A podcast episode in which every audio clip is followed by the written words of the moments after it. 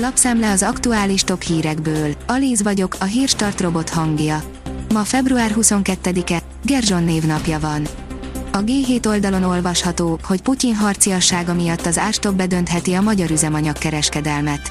Nem lehet büntetlenül arra kényszeríteni a kutakat, hogy a reális 545-550 forint helyett 480ért adják a benzint és a dízelt. Főleg nem akkor, ha az olaj tovább drágul. A 444.hu oldalon olvasható, hogy Ukrajna azt kéri a nyugattól, hogy kapcsolják le Oroszországot a SWIFT-ről. Az oroszok által függetlenként elismert Donetszki és Luganszki népköztársaságok területét továbbra is az ország részének tekintik. A 24.hu szerint Márki Zaj egészségügyi okok miatt volt tagcsere a választási bizottságban, ami a hódmezővásárhelyi egyző lemondásához vezetett. Szerinte ez nem kéne, hogy ennyire kiborítsa Lázár Jánost, mert a bizottság többi tagja Fideszes. A napi.hu oldalon olvasható, hogy elege lett a Shellnek, azonnali hatállyal korlátozzák az üzemanyageladást. A Shell Hungary ZRT 191 töltőállomásból álló hálózatában a nemzetközi teherforgalom által leginkább használt 10 kúton kettől tranzakciónként maximum bruttó 50 ezer forint értékű, azaz körülbelül 100 liter vásárlása lehetséges bármely típusú üzemanyagból adta hírül a cég. Elkezdődött az orosz invázió, írja a vg.hu. Vladimir Putyin kiadta a parancsot a kelet-ukrajnai bevonulásra. Az első orosz harci járművek már át is lépték a határt. A kitekintő szerint nehéz helyzetbe került Szerbia az orosz-ukrán konfliktus miatt. Oroszországot és Szerbiát történelmi, vallási és kulturális kapcsolatok kötik össze, mindezek ellenére Szerbia támogatja Ukrajna területi egységét, és nem ismerte el a Krím elcsatolását sem. Ennek legfőbb oka, hogy egy ilyen lépéssel elismerné Koszovó egyoldalúan kikiáltott függetlenségének jogosságát is. A Lázár fivérek CBA-ja etetheti a határon szolgáló rendőröket Csongrád Csanádban, írja az átlátszó. A határon szolgáló rendőrök élelmezésére írt ki közbeszerzést a Csongrád Csanád megyei és a Bács-Kiskun megyei rendőrfőkapitányság. A Nois szerint egy utazásbiztonsági szakértő elárulta, melyik emeleteken nem ajánlott hotelszobát foglalni.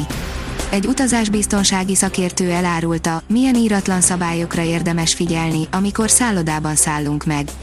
Például mindenkinek ajánlja, hogy lehetőleg ne szálljon meg az épület negyedik emeleténél magasabban, és a második emeleténél lejjebb. Szerinte ugyanis, ha a biztonságra utazunk, csak e kettő emelet közé érdemes foglalni.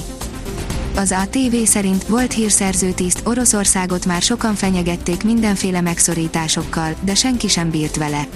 A szakértő úgy véli, megállnak az oroszok a két megyénél, nem fognak bejebb haladni Ukrajna területén belül.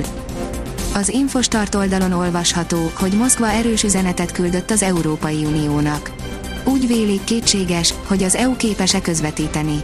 Időközben Kiev a diplomáciai kapcsolatok megszakítását fontolgatja Moszkvával.